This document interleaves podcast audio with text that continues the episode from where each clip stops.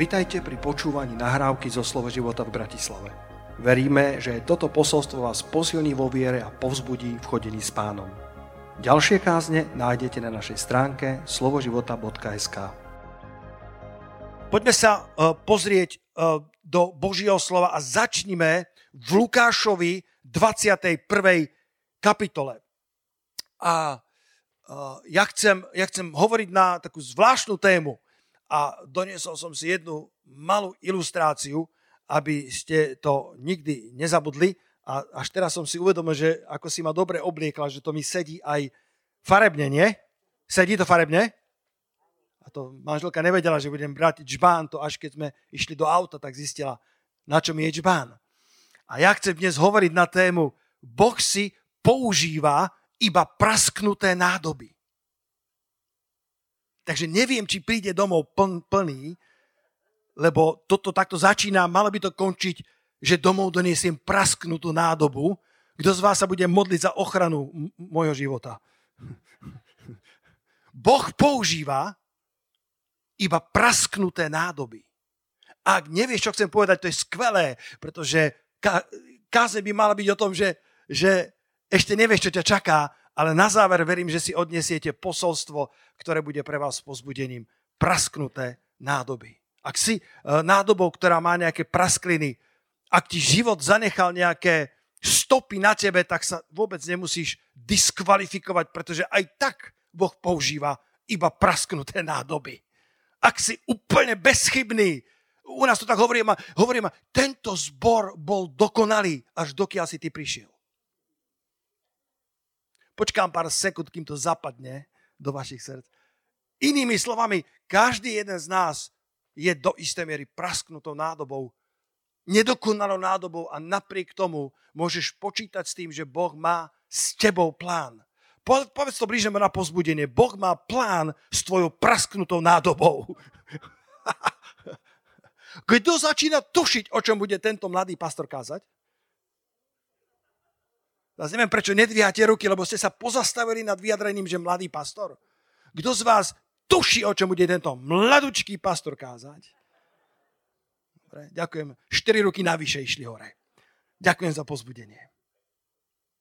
A v Lukášovi 21, verš 28, začnem, začnem takým základom, pretože, e, pretože žijeme v čase, kedy ten, tento svet prechádza obrovským trasením a ako som to avizoval aj v tej modlitevnej časti, e, bude horšie. Budú vojny a chýry o vojnách a zemetrasenia a, a, a tsunami a nepokoje, kráľovstvo povstane proti kráľovstvu, národ proti národu. To čítame ako beletriu, ako, ako historické proroctvá, ktoré sa kedysi už naplnili alebo sa naplnia kedysi v budúcnosti. Ale my žijeme uprostred posledných čias a Ježiš povedal, keď budete toto všetko vidieť, keď sa budú diať znamenia na slnku, na mesiaci, keď budú, verš 24, ľudia padať ostrým meča a zajatí, zavedení budú medzi všetky národy. Keď verš 26, ľudia zmrtvejú od strachu, od očakávania toho všetkého, čo prichádza na svet. Vidíš, to sa deje dnes, že ľudia, e, e, ľudia aj teraz to vidíš v správach, sú, sú vystrašení. Je to, je to ťažká psychologická trauma, ktorou prechádza Ukrajina, ale zároveň celý svet, ktorý, ktorý si nevie ani len vysvetliť, že toto sa naozaj môže stať tak blízko našich hraníc, tak blízko tej Európy, ktorá by už dávno mala byť za tým. A pán Ježiš povedal, keď sa to všetko začne diať, Vzpriamte sa, zodvihnite hlavy, lebo sa blíži vaše vykúpenie. Kto na to povie halleluja? Keď sa to všetko začne diať, tak máte sa vzpriamiť, zdvihnúť svoje hlavy, lebo sa priblížilo vaše vykúpenie. Dokonca Amplified preklad hovorí, zdvihnite svoje hlavy v radosti. Zdvihnite svoje hlavy v očakávaní, svoje srdcia v radosti. Pretože nech sa deje čokoľvek okolo nás, nech sa dejú akékoľvek konflikty, tvoja kotva je v Ježišovi Kristovi a nepohneš sa. Budeš pevný a stabilný. Boh sa o teba postará i o tvoju rodinu. Nie vždycky platí, že šťastní ľudia sú aj vďační ľudia. Ale platí, že vďační ľudia sú vždy šťastní ľudia. To bolo tak dobre, že to poviem ešte raz. Neplatí vždy, že šťastní ľudia sú automaticky, nevyhnutne vždy vďační. Možno považujú svoje šťastie za samozrejmosť. Možno si myslia, že to tak musí vždycky byť a už zabudli ďakovať za to, čo majú. Ale ak chceš byť dlhodobo šťastný človek bez ohľadu na to, koľko toho máš alebo nemáš, môžem ti garantovať, že vďační ľudia sú vždy šťastní ľudia. Máme tu nejakých šťastných ľudí alebo vďačných ľudí, alebo šťastných ľudí, vďačných ľudí, vďačných ľudí, ktorí sú šťastní, pretože možno nie sú šťastní, ale sú vďační a preto práve sú stále šťastní. Kto pochopil tieto prešmičky tohto kazateľa? Nie všetci šťastní ľudia sú vďační, ale garantujem ti, všetci vďační ľudia sú skôr alebo neskôr šťastní, bez ohľadu na to, čo majú alebo nie. A naše hlavy môžu byť v radosti zdvihnuté k nášmu pánovi, spasiteľovi. Viete, prečo Boh mohol použiť Saula? Saula zo starej zmluvy. Saul o sebe nemal príliš vysokú mienku. Svoj rod považoval za najmenší v celom Izraeli a dom svojho otca považoval za najmenej významný dom v celom najmenšom rode celého Izraela. Ale práve vtedy, keď si slabý, si silný. Keď cítiš svoju nedostatočnosť, stávaš sa prudko použiteľným pre hospodina. My máme taký výraz, keď niekto dobre navarí, tak hovoríme, že je to prudko jedlé. Ak si človekom, ktorý cíti svoju nedostatočnosť, ktorý je tou prasknutou nádobou, stláčaný zo všetkých strán, tak si prudko použiteľný pre hospodina. A poštol Pavel hovorí o sebe, že mal akýsi trň, akýsi osteň v tele. Poznáte tú pasáž? Trikrát za to prosil pána, aby to odňal od neho. To je 2. Korintian 12, verše 8 a 9. Ak si chcete nalistovať, pretože ste v cirkvi a mali by ste listovať v Biblii. Alebo v Androide. Ak máte iPhony, my vás príjmame milosťou aj v iPhonech môžete nalistovať 2. Korintianom 12, 8, 9. My vám pomáhame na obrazovke tými veršami, ale nie je našim zámerom, aby ste Bibliu sami nečítali. Je dobre si to nájsť, je dobre si to poznačiť, je dobre zalistovať, ak máte taký zvyk, počiarknúť si veci. Pavol hovorí, za to som trikrát prosil pána, aby odstúpil odo mňa, aby odňal ten osteň, ten trň z môjho života. E, e, teológovia sa, sa nevedia dohodnúť, čo to bolo. Má niekto názor, čo to bolo? Niekto dokonca, teológovia tvrdia, že mal problémy so zrakom. Sú takí, ktorí tvrdia, že mal problémy so zrakom, že potreboval ísť k nášmu bratovi Marekovi do optiky. Sú ľudia, ktorí tvrdia, že, že ten osteň bolo niečo z jeho minulosti. Ja osobne si myslím, že ten osteň, o ktorom Pavol hovorí, bolo prenasledovanie pre jeho apoštolstvo. Pretože ak chceš vo svojom živote pomazanie, bude to pomazanie aj v balíku s ťažkosťami. Koľký z vás chcete stále pomazanie Svetého Ducha, napriek tomu, že je to zabalené aj v, s ťažkosťami života. Koľký chcete stále pomazanie Svetého Ducha? Apoštol Pavol hovorí, že, že je tu osteň v tele, ktorý ho stále zastavuje. Ja myslím, že to bolo prenasledovanie od bratov, neporozumenie od cirkvy, prenasledovanie od židov, prenasledovanie od, od pohanov.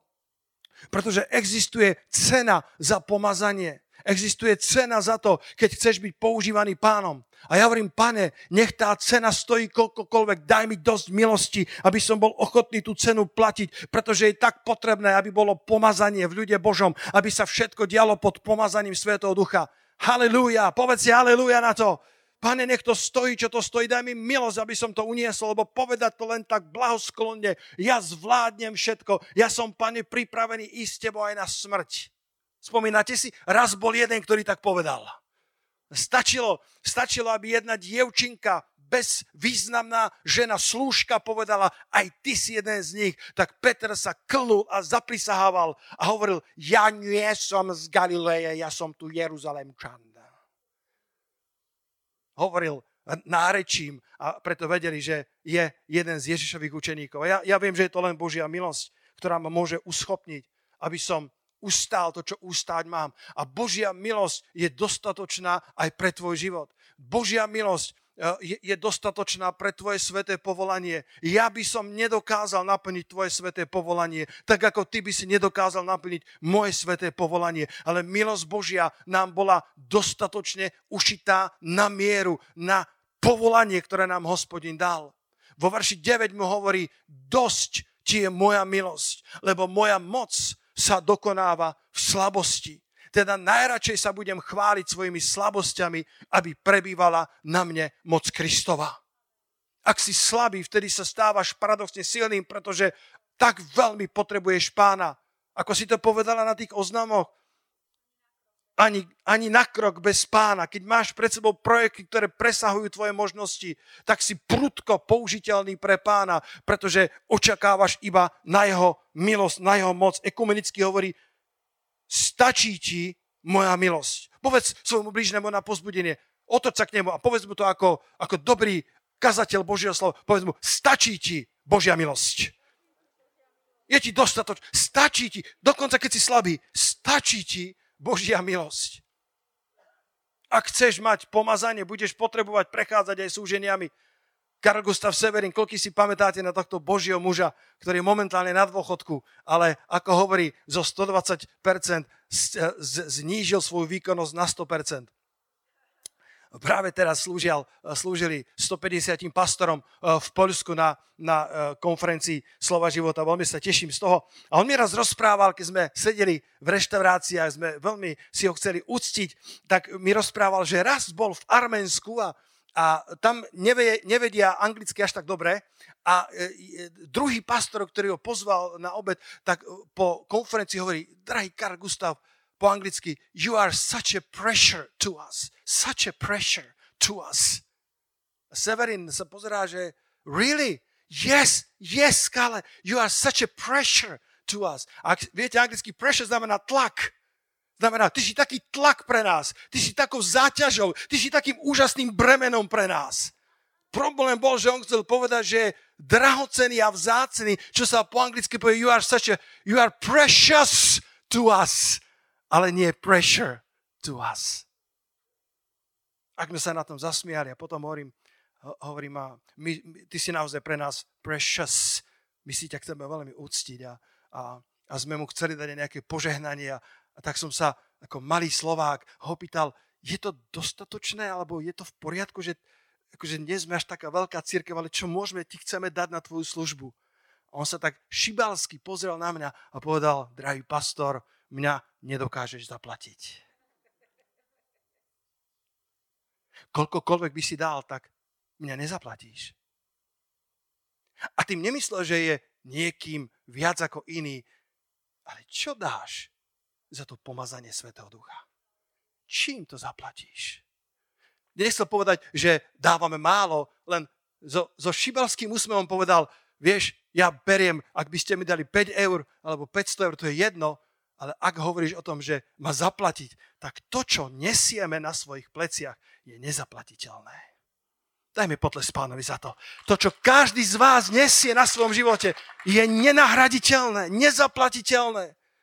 A Pavol Apoštol si bol vedomý a hospodin mu to potvrdzoval, ak by som zobral ten osteň, ak by som zobral tie trampoty, tie trable, ktoré máš, musel by som ti odňať pomazanie, musel by som ti odňať službu. Chceš otvorené dvere? Veľké otvorené dvere? V poriadku. Veľké otvorené dvere a protivníkov mnoho. Sú veci, ktoré v našom živote sa dejú práve preto, lebo chceme pomazanie, lebo chceme slúžiť kráľovi. Ale dnes vás pozbudzujem, že jeho milosť je dostatočná, jeho milosť ti stačí, lebo jeho moc sa dokonáva v slabosti a preto Pavol sa najradšej chválil svojimi slabosťami, aby na ňom prebývala moc Kristova. Boh ťa nikdy nepovedie cestou, ktorá by ho urobila zbytočným. Boh ťa nikdy nepovedie cestou, ktorá by z Boha urobila niekoho nepotrebného. Saul sa dostal na trón iba kvôli Božej milosti. Tesne pred korunováciou Boh o ňom prehlásil, že je tým najžiaducnejším, čo Izrael má. Napriek tomu, že pochádzal z veľmi skromných pomerov a nemal o sebe príliš vysokú mienku.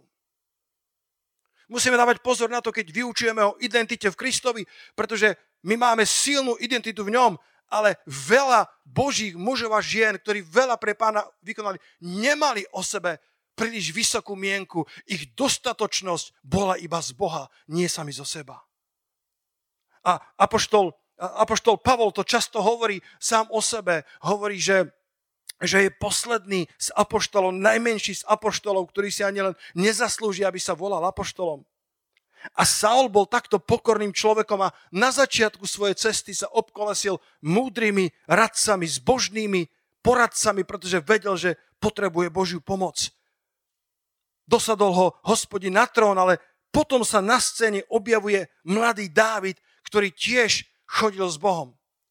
Koľko z vás poviete haleluja na to, že Boh pozdvuje mladých Dávidov v našom strede? Koľko z vás ste vďační pánovi za to, že existujú noví Dávidovia, ktorí tiež chodia s pánom? Saul sa cítil ohrozený Dávidom. Nikdy nezávič Dávidom, ale ďakuj Bohu za nich. Keď raz Mojžiš mal tých 70 starších, len si nalistujte 4. Mojžišova, 11. kapitola, verš 29 poďte spolu so mnou, ponáhlame sa, lebo ten čbán tu stále je. Ten čbán potrebujem potom vysvetliť, ten čbán potrebujem potom rozbiť. Nie, nie to, to, to si nemôžem dovoliť, že nie? Nie, budeme to len ilustrovať akože. A v 4. Mojšovej v numeri, a keď boli tí 70 starší, tak eh, prorokoval eh, tí dvaja, ktorí neprišli na stretnutie a Jozua žiarlil na, na to a povedal, pane, mám im zakázať? A Možiš povedal, ty žiarliš namiesto mňa, kiež by všetci z hospodinovho ľudu boli sami proroci, kiež by im hospodin dal svojho ducha. To bol správny postoj. Nebol ohrozený Dávidom, nebol ohrozený tým, že prorokovali, kiež by všetci boli sami proroci.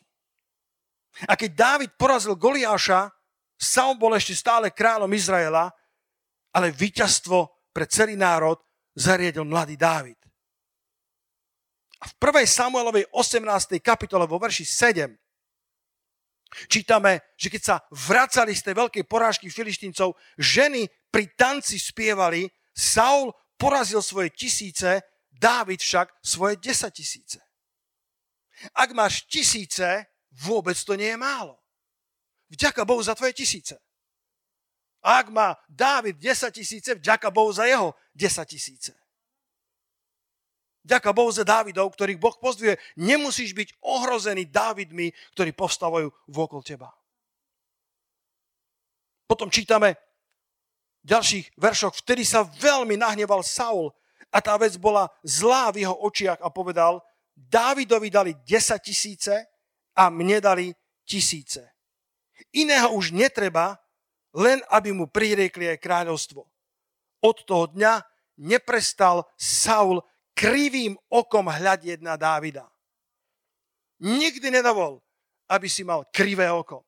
Nikdy nedovol, aby tvoje oči sklzli z pána, aby tvoje oči sklzli z toho, ktorý je tvojim zdrojom a aby si pozeral krivo alebo zazeral na Dávida, aby si zazeral na tých, ktorých Boh pozdvuje. Daj si pozor na krivé oko. Nech tvoje oči nesklznú nesprávnym smerom. Saulové oči už neboli upreté na pána tak ako predtým, ako na začiatku. Keď si slabý, potrebuješ radu a usilovne hľadáš pomoc od Boha. Keď som ja začínal kázať, bratia, sestry, jednu kázeň, ktorú som mal, ja som sa pripravoval celé dni, ja som sa postil, ja som bol veľmi tenký človek kvôli tomu pretože som tak veľmi potreboval Božiu pomoc. A nech mi Pán dá milosť, aby som sa nikdy nestal profesionálnym kazateľom, ale aby som ešte stále potreboval Božiu pomoc na čokoľvek robím pre Božie kráľovstvo.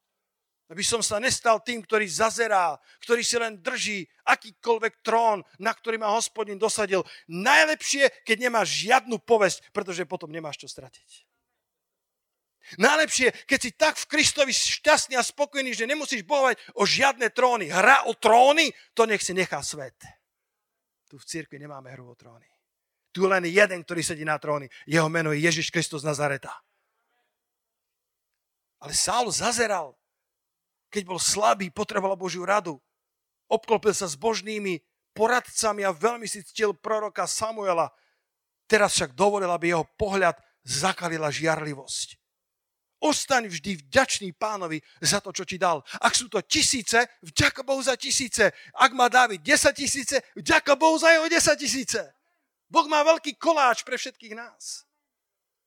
Nedávno som počúval Krega Grešela. Počul niekto z vás o pastorovi, ktorý sa volá Craig Grešel? Pastor Life Church. Life.church, ktorý má jeden z najväčších zborov v Amerike, myslím, že má 100 tisíc členov. Ďaká Bohu za 100 tisíc členov, ja som spokojný s vami. Ako kedysi jeden pastor kázal, že, že ak chceš, aby ti Boh dal veľké zbory, budeš mať veľké problémy. Ak máš malé zbory, budeš mať malé problémy. Ak sa doma pýta svojho syna, synu, o čom som kázal? Kázal si o tom, že Boh chce, aby sme mali malé zbory. On povedal, to som určite nekázal. On povedal, akože nie, povedal si, veľké zbory, veľké problémy, malé zbory, malé problémy. Kto chce veľké problémy?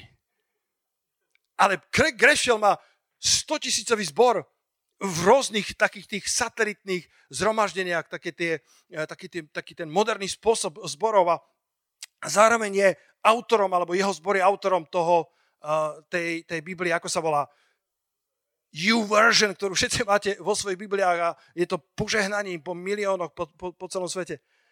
V mobiloch. A on, čo som povedal? Bibliách, no, vidíš, aký, ja som biblický človek, vieš. Takže Biblie mám všade. A v mobilnej aplikácii.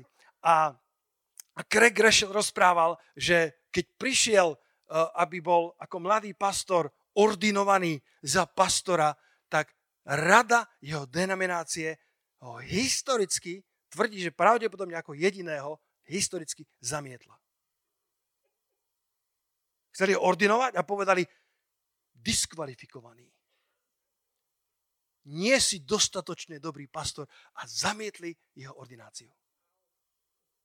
Vracal sa totálne zdevastovaný, ako celé svoje srdce dal tomu, aby slúžil pánovi. A tá rada, ktorá to schválila, povedal, že v Oklahome podľa jeho vedomosti sa to nikdy nestalo.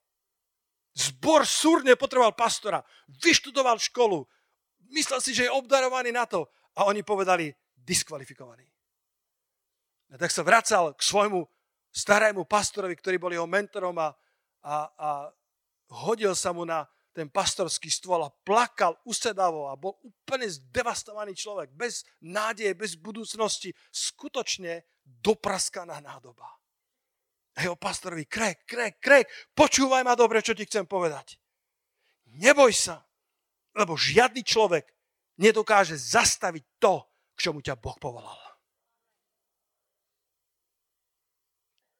Niekedy, niekedy chceme, aby sme sa dostali k tomu ako celistvé, nepos, nepoškodené nádoby, ale častokrát je tam osteň, častokrát je tam trn, častokrát sú tam zápasy a praskliny a takto nás Boh používa. Zachovaj si správny postoj a nech sú tvoje oči vždy upreté na tvojho ženícha. Buď Bohu vďačný za svoje tisíce a nauč sa radovať z Dávidových 10 tisícov. Saul bol kráľom a mal všetko, čo si len mohol zažiadať. Dávid sa stal utečencom, ktorého král nenávidel. Ale väčšinu svojich slávnych žalmov zložil práve na svojom úteku, keď bol psancom, keď bol bezprávnym zločincom, za ktorým išla trojtisícová armáda na čele so Saulom. Ale jeho oči ostali upreté na hospodina bez ohľadu na to, čím prechádzal. Nech tvoje oči sú upreté na hospodina. Nech tvoje oči sú vždy upreté na tvojho pána. On ťa prevedie cez tvoje zápasy a jedného dňa budeš sedieť na tróne, ktorý pre teba pripravil. Potom čítame v 2. Samuelovej v 3. kapitole, v verši 1. A vojna trvala dlho medzi domom Saulovým a medzi domom Dávidovým. Ale Dávid mocnel vše viac a viac. A dom Saulov slabnul vše viac a viac. Dávid bol psancom. Dávid nemal nič, ale Dávid si zachoval oči pre svojho pána. Dávid bol slabý. Dávid bol dopraskanou nádobou. Dávid bol e, obhadzovaný kopiami od svojho vlastného kráľa. Ale zachoval si dobrý postoj srdca a čítame, že postupne silnel viac a viac a Saulov dom slabol viac a viac, až prišiel deň, kedy si Boh Dávida dosadil na trón, tak ako to prorocky povedal. A ešte jedného Božieho muža spomeniem z Biblie. Saula Dávida. Dovolte mi povedať niečo o Gedeonovi. Otvorte si sudcom 7. kapitolu. Ešte vydržte so mnou 10 minút. Sudcom 7. kapitolu. A tu čítame o tom, ako Gedeon stojí proti obrovskej presile nepriateľa. S Božou pomocou sa mu nakoniec podarilo naverbovať. Koľký z vás viete, koľko vojakov mal? 32 tisícovú armádu, čo je celkom dobré na tie časy. 32 tisíc mužov s Božou pomocou a s pomazaním Svetého Ducha sa mu podarilo získať na tie časy obrovskú izraelskú armádu. A čelili Madiancom, ktorých bolo množstvo ako kobyliek, hovorí Biblia. A vo verši 2, keď konečne si medlí Gedeon ruky a, a povie si, s takouto armádou sa dá bojovať, tak Boh ho prekvapil a hovorí, máš pri sebe priveľa ľudu, než aby som ti vydal Midiančanov. Izrael by sa totiž mohol vystatovať a povedať, zachránil som sa vlastnou silou. A tak Boh mu hovorí, vieš čo, vyzvi vojakov, že ak majú strach, nech idú domov. Nebudem sa hnevať na nich, nech idú ku maminej sukni. A, a naozaj, keď im povedal, ktokoľvek sa bojíte, tak 22 tisíc z tých 32 tisíc stiahlo chvost a išlo domov a zostalo mu len 10 tisíc. A Gedon si povedal, wow, tak toto bolo celkom nečakané, toto bolo celkom šokujúce, ale 10 tisíc je stále niečo. Haleluja, hospodine. Pár mi odišlo. Ale 10 tisíc mi zostalo. Ako ten pastor sa niekto pýtal, pastor, nejako sa ti zmenšuje církev. O, pán posvecuje moju církev. A koľký ste? Momentálne sme dvaja, ale už o svojej manželke trochu pochybujem. Nemyslím toto, ale, ale Gideon si medli ruky, bolo nás 32 tisíc, to bolo super, ale Boh mi vzal 22 tisíc, ale dobre, máme stále 10 tisíc, to v histórii nášho národa dlho nebolo. Som dobrý bojovník, som dobrý generál, dobrý líder. A Boh ho zašakoval druhýkrát. A, a hovorí v štvrtom verši E, v tej prvej časti, ešte stále je ľudu pri mnoho. Jednom si medlil ruky, že má ešte dobrý, bojaschopný pluk. S 10 tisícami sa dá niečo spraviť, ale Boh hovorí, ja vás veľa. Počúvaj, čo mi Boží duch dal. Všetky straty nemusia vždy znamenať straty. Niektoré straty sú súčasťou Božieho plánu. Niektoré straty sú súčasťou našich chýb, našich zlyhaní, dobre, ale sú straty, ktoré sa tebe zdajú byť stratami, ale v Božom pláne to môžu byť straty spojené s niečím, čo pripravil, aby sa iba jeho meno v tvojom živote oslávilo. Aby si nemohol povedať, zachránil som sa vlastnou silou. A tak ich skúsil pri tom potoku Charot, alebo Harod. Viete, čo znamená ten, to, to meno Harod? To meno Harod znamená trasenie alebo zlomenie. A to je iné kázanie, že, že prečo tí, ktorí chlípali vodu, respektíve tí, ktorí si brali vodu e, rukou k ústam, e, kvôli čomu vybral ktorých, to dnes do toho nepôjdem. Dosť na tom, že pri tom trasení, pri tom zlomení, pri tom potoku Harod mu zostalo len 300 mužov. Nech ti Boh dá 300 mužov, s ktorými dobiješ svet. Nech ti Boh dá ľudí, ktorí prešli trasením, ktorí sú popraskané nádoby, ale plné Svetého Ducha, lebo s nimi zmeníš svet. Zostalo mu 300 mužov a Boh mu hovorí s týmito 300 mužmi vás zachránim, verš 7, a dám Madiancov do vašej ruky. Keď prechádzame trasením alebo zlomením, ktorý reprezentuje ten potok Harod, začínam cítiť pomazanie Svetého Ducha, tu haleluja. Keď prechádzaš skúškou pri potoku Harod, získavaš silu, ktorú inak nezískaš. Získavaš výbavu, ktorú nemôžeš získať iným spôsobom. Výbavu do bojov, do bojov, ktorú budeš nevyhnutne potrebovať. Týchto 300 mužov bolo preskúšaných hospodinom, boli prešli trasením, prešli prasklinami života a osvedčili sa. A povedal, týmito 300 mužmi vás zachránim a dám Madiana do vašej ruky. A nakoniec s týmito 300 mužmi obklúčili vojsko nepriateľa. To je také krásne, ako tí detvanci, hej, ktorí boli na tom kopci a holé pupky a bolo ich tam taký pluk 30 s valaškami, aj tak hovorím trošku po zvolensky. Alebo východňarsky to znelo a pod tým kopcom bolo obrovské pole Turkov po 10 tisícoch. Chlapi hovorí, ej chlapi, a kde ich všetkých pochováme? A týchto 300 mužov obklúčilo 100 tisícovú armádu. Vieš si predstaviť 300 mužov, ktorí obklúčujú, dokonca Gedeon, ako dobrý stratég, ich rozdelil na tri skupiny. 100, 100 a 100.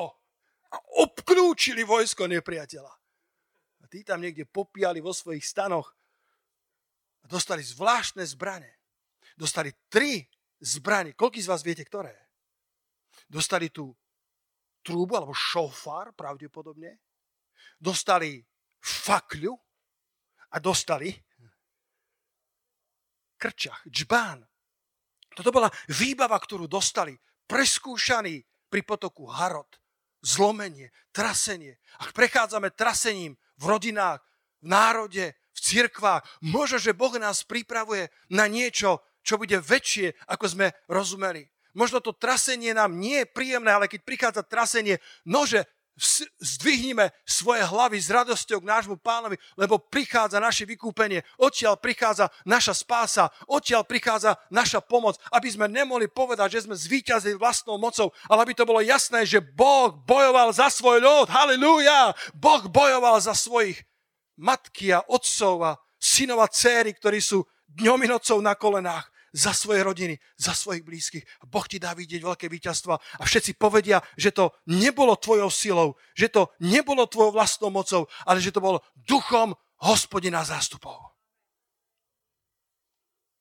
Ten šofar, trúba reprezentuje modlitbu. Ak chceš vyhrať svoje boje, ak chceš vyhrať svoje zápasy, mal by si začať modlitbou a chválou živého Boha. Otče náš, ktorý si na nebesiach, posved sa meno Tvoje. Nezačíname chlieb náš každodenný, daj nám dnes. Začíname, Otče náš, ktorý si na nebesiach, naše oči sú vzťahnuté k tomu, od ktorého prichádza naša pomoc. Chválime toho kráľa kráľov. Nie moja vôľa, pane, ale tvoja vôľa nech sa stane. Nech príde tvoje kráľovstvo. To je trúba. To je ten šofár, kedy chválime Boha, kedy prichádzame s modlitbou k Nemu. Hovoríme, pane, v nás nie je dosť sily, aby sme zvíťazili nad týmto vojskom, nad touto väčšinou nepriateľa, ale pre teba nie je ťažké, aby si zvíťazil či už s málom, alebo s mnohým. Naša dôvera je v hospodina. Keď prišli zajať nášho pána do Kecemanskej záhrady, strašne rád mám ten príbeh, to je Ján 18. kapitola. Prišli ho v noci zajať. A Judáš viedol čatu uh, uh, Rimanov aj takisto služobníkov toho najvyššieho kniaza. Prišli s fakľami, pretože bola tma a, a učeníci boli v strachu, učeníci vedeli, že je zlé a tak vystrčili pána dopredu je vždycky dobré, keď prichádzajú zápasy a trenice, aby si vystrčil pána dopredu, aby si vystrčil meno Ježiš dopredu, aby si vystrčil vieru v živého Boha, aby nepriateľ narazil na meno Ježiš. Keď narazí na teba, nech narazí na meno Ježiš, nech narazí na chváliča, nech narazí na človeka, ktorý uctieva kráľa kráľov, ktorý má oči zdvihnuté k nemu, hlavu zdvihnutú v radosťou, s radosťou k nemu, lebo očakáva spasenie od svojho spasiteľa, od svojho hospodina. Oni sa opýtali, Ježiš sa ich pýta, koho hľadáte? Oni povedali Ježiša. A čo povedal náš pán? Ja som. To je nebezpečné. Keď povieš ty, ja som, nič sa nestane. Keď povedal Ježiš, ja som, tak všetci ustúpili a padli na zem. Pretože Ježiš povedal, ja som, čím citoval meno Božie, keď sa na počiatku Boh zjavil Mojžišovi. Mojžiš sa pýta, ako sa voláš? A boh, boh si povedal, ako ti to, drahý priateľ, vysvetlím. Ja som spasený, ja som uzdravený, ja som zaopatrenie, ja som Jirek, ja som Citkenu, ja som Šamma, ja som, čo len chceš, ja som všetko, čo potrebuješ. Vieš čo, ja som, ja som. Ja som, ktorý som. Ježiš je všetko, čo v živote potrebuješ. Ježiš je všetko. Ježiš je odpoveď na všetky tvoje otázniky. A Ježiš povedal, chlapci, ja som. Pím! A popadali na zem. Ustúpili a popadali na zem. Nože vystrč do predných línií chválu a meno Ježíš. A potom zobrali tie fakle a dali ich do toho džbánu. Fakla je obraz na oheň Svetého Ducha. A tá, ten džbán je obraz na náš život. Myslím si, že tento džbán môže reprezentovať to všetko, čím prechádzame. A vyzerá to ako nekvalitný nástroj na bojovanie. Ale ak je v ňom oheň Svetého Ducha, ak je v ňom Boží život, tak je to veľmi, nás, veľmi mocný nástroj na nepriateľa. 2. Korintianom 4.7 hovorí, no ten poklad máme v hlinených nádobách, aby zvrchovanosť moci bola Božia a nie z nás. Ale predtým, ako tá fakľa, to svetlo mohlo preniknúť cez tento život, cez túto nádobu, tak museli rozbiť tento krčach. Museli rozbiť túto nádobu, aby keď ho rozbili cez jeho praskliny, začalo prenikať svetlo. Prechádzame aj my niekedy tiesneniami a harodmi charodmi nášho života, tým trasením, tými zovretiami a niektoré praskliny to na našom živote zanechá, ale bratia sestry, cez tie praskliny nech preteká svetlo Ježiša Krista, cez tie praskliny nech vidieť oheň Svetého Ducha, ktorý ide do našich rodín a do tohto národa. Craig Greshel, keď som ho spomínal, povedal jednu fantastickú myšlienku. Lacko, daj na obrazovku, aby to všetci mohli si odfotiť, čítať. Povedal mu ten jeden mentor, ktorý mu pomáhal v týchto najťažších časoch, kedy ho zamietli, jeho vlastná denominácia ho zavrhla. Tak mu povedal, Craig, v krátkodobom horizonte máme často prehnané očakávania. Presne tak, ako my, keď sme začali v roku 1993, respektíve 95. My sme s Martinom mysleli, že do roku 2000 na 100% príde veľké prebudenie. Koľko z vás prežili už ako kresťania rok 2000? Ako sa to volalo, keď bol ten obrovský strach? Sámko, ako sa to volalo po anglicky? Y2K.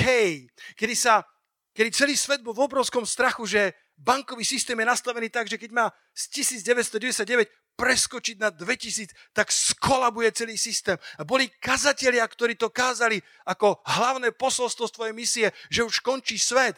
Keď sa to nestalo, tak niekto raz povedal, že ich kazety v roku 2001 sa dali kúpiť veľmi lacno.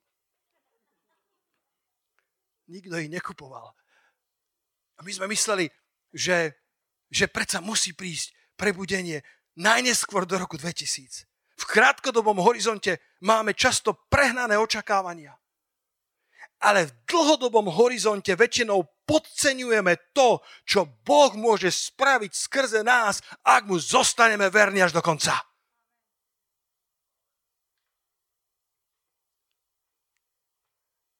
A možno si prešiel nejakými prasklinami i ty. Možno si prešiel nejakými stiesneniami i ty. Ale Boh si používa v podstate iba prasknuté nádoby. Boh nechce celistvé nádoby, lebo cez ne to svetlo nemôže dobre prenikať. Nože sa spolu postavme, ešte poviem pár slov a môžete chváliť či prísť na pódium. Boh si používa v podstate iba prasknuté nádoby a Boh vie použiť tvoje praskliny na to, aby jeho svetlo svietilo silnejšie. Ak si prešiel s tiesneniami v živote, ale dobre si sa s tým vysporiadal ako Dávid, tak tvoj dom bude silnieť väčšmi a väčšmi a väčšmi. Halelúja. Saulov dom začal upadať, keď jeho zrak začal ísť zlým smerom, keď ho keď ho stiahol z pána a začal zazerať na Dávida, začal brániť druhým, začal byť manipulátorom, začal si stavať pomníky a jeho sláva začala klesať, jeho hviezda začala upadať, kdežto Dávidová hviezda začala rásť. A ja ťa dnes pozbudzujem, aby si tie praskliny využil na dobré, lebo ten poklad máme len v hlinených nádobách. Aby bolo všetkým jasné, že tá Božia moc nie je z nás. Aby zvrchovanosť moci bola Božia a nie z nás. Aké máš praskliny, drahí priateľov? Aký, aké máš praskliny vo svojom živote? Čím všetkým si musel prejsť, aby si tu dnes stál? Vieš čo, ak ťa Boh doviedol do tohto miesta, tak z tohto miesta mu môžeš dôverovať ďalej, že ťa neopustí. Ak ťa doviedol až sem, cez všetko, čím si prešiel. Ruku hore, ktorí mi rozumiete, čo hovorím. Cez všetky praskliny, cez ktoré si prešiel v živote. A ja ti garantujem, že praskliny existujú v každom z nás. Nie je možné nájsť kresťana, ktorý by mal dokonalý čbán, popraskaný, dobre. Ale nech tá prasklina je na Božiu slávu, nech tá prasklina len viac zvýrazní ten paprsok svetla Božieho, ktorý je v nás. Nech to sa to týka. Možno to boli praskliny uzdravenia, respektíve chorôb, ktorými si prešiel. Väčšina evangelistov, ktorí dnes slúžia uzdravením, raz zápasili s vlastnými chorobami. Nech si Boh použije tie praskliny na svoju slávu. Možno to boli praskliny starého života. Koľko z vás viete, že, že Boh vás vyťahol z hlbiny jamy? Koľko z vás poviete haleluja na to? Boh nás vyťahol, mnohí z nás máme svedectvá, z čoho, z čoho všetkého nás vyťahol Pán a nevieme zmeniť tú minulosť, ale nech tie praskliny sú na Božiu slávu. Poznáte pieseň Amazing Grace? Jedna z najslavnejších piesní, ktoré spieva nielen kresťanský, ale aj sekulárny svet. Viete, kto ho napísal? John Newton, muž, ktorý bol kapitánom otrokárskej lode, ktorý sa obrátil, ale nie úplne, a ďalej pokračoval v obchode s otrokmi. Až potom prišla Božia báze na ňo a, činil pokáň a povedal, pane, hriešnik ako ja, reč like me, stroskotanec ako ja, ktorý už som mal aj poznanie o Bohu a predsa som znásilňoval ženy a predsa som predával otrokov Živil som sa, zarábal som na nešťastí druhých a z tej praskliny jeho života, z tej obrovskej bolesti sa narodila z jedna z najnádhernejších piesní. Aká udivujúca milosť, ktorá spasila hriešníka, ako som ja. Nech Boh použije praskliny nášho života na to, aby cez tie praskliny išlo svetlo Božie do ľudských životov. Ak to boli praskliny vzťahov, to boli praskliny financí, praskliny odpadlíctva, keď tvoje srdce vychladlo voči pánovi. Ak ťa pán znova našiel a rozhorel v tebe oheň ducha, nech dnes tvoja vášeň zapaduje tisíce. Poďme pred pánovu tvár. Vezmi svoju nádobu, akokoľvek by bola popraskaná.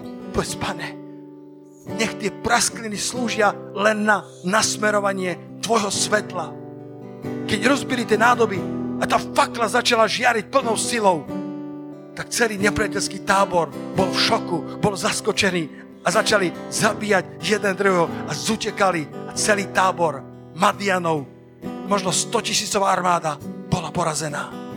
Pretože Gedeon s 300 mužmi prešli potokom Harod, potokom stiesnenia, potokom skúšky života a obstáli a stali sa silnými bojovníkmi, kedy to nebolo ich silou, ich mocou, ale Boh bojoval za nich.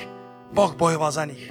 Ďakujeme ti, pane, že aj my, keď prechádzame prasknutiami, aj my, keď prechádzame ako tá žena, ktorá rozbila tú alabastrovú nádobu, ktorá rozbila nádobu, ktorá stála ročný plat pred svojim majstrom, pretože povedala, pane, Možno, že som rozbitá nádoba. Možno, že moja nádoba má veľa prasklín, ale nech z tej nádoby vyjde parfém uctievania. Nech z mojho života, pane, vyjde vďačnosť uctievania. Nech moje oči nikdy nestratia zretel z teba, nech nikdy nezačnem zazerať, nech nikdy nestratím čisté oko, nech som človekom, ktorý má stále oči upreté na teba a nech z mojich rozbitých prasklín vyteká parfém chvály.